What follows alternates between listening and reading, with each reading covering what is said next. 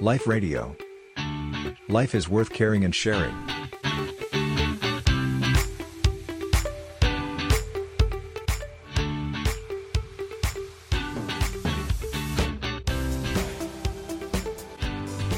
เข้าพรรษาเข้าหาธรรมะค่ะค่ะพระอาจารย์ จริงๆเข้าพรรษาก็เป็น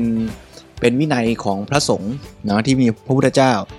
เห็นว่าค่ะช่วงฤดูฝนเนี่ย ก็ไม่เหมาะที่พระจะจาริกเดินทางไป ก็ให้อยู่ประจำที่อยู่ประจำที่ก็เลยเป็นโอกาสให้ครูบาอาจารย์พระได้มาอยู่พร้อมหน้าพร้อมตากันเพราะฉะนั้นการศึกษาเล่าเรียนก็เกิดขึ้นเต็มที่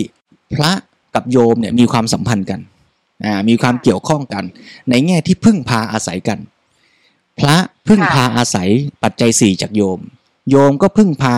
ธรรมะข้อคิด ความรู้ความเข้าใจ การพัฒนาชีวิตที่พระศึกษา มีเวลาในชีวิตศึกษาเต็มที่ก็มาบอกมาสอนนะอันนี้คือหลักการใหญ่ในพุทธศาสนา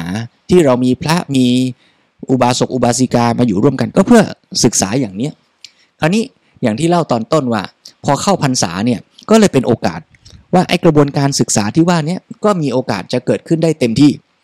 ในฝั่งพระเองนะพระทั้งรุ่นเก่ารุ่นใหม่ ก็อยู่ประจำที่ ต่อเนื่องเป็นเวลา 3 เดือนนะท่านไหนที่เชี่ยวชาญในด้านอะไรนะบางท่านเก่งในเรื่องของการทำสมาธิ บางท่านเก่งในเรื่องของตำรับตำราคัมภีร์ บางท่านเก่งในเรื่องภาษาบาลี บางท่านก็เก่งในเรื่องของการที่จะทำอัฐบริขาร เย็บจีวร ซ่อมจีวร เราก็มาเรียนรู้แลกเปลี่ยนความรู้ซึ่งกันและกันนะบรรยากาศแบบเนี้ยก็ทำให้องค์ความรู้ถูกส่งทอดกันมาเรื่อยๆ นั้นในเวลาเดียวกันนี้ ญาติโยมซึ่งก็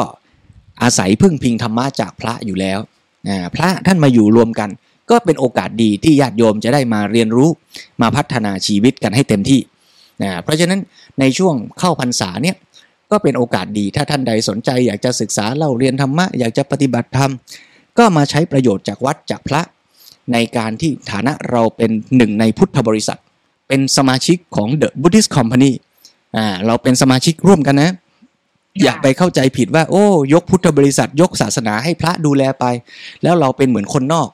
อ่าหรือเป็นผู้แค่จรมาใช้เซอร์วิสใช้บริการของพุทธศาสนา แต่ในความเป็นจริงเราทั้งหมดเนี่ยคือคอมพานีเดียวกัน คือบริษัทเดียวกัน คือกลุ่มก้อนเดียวกันที่เราจะต้องช่วยเกื้อกูลกันเรียนรู้ และก็ได้รับประโยชน์จากพระพุทธศาสนาร่วมกันเจริญพร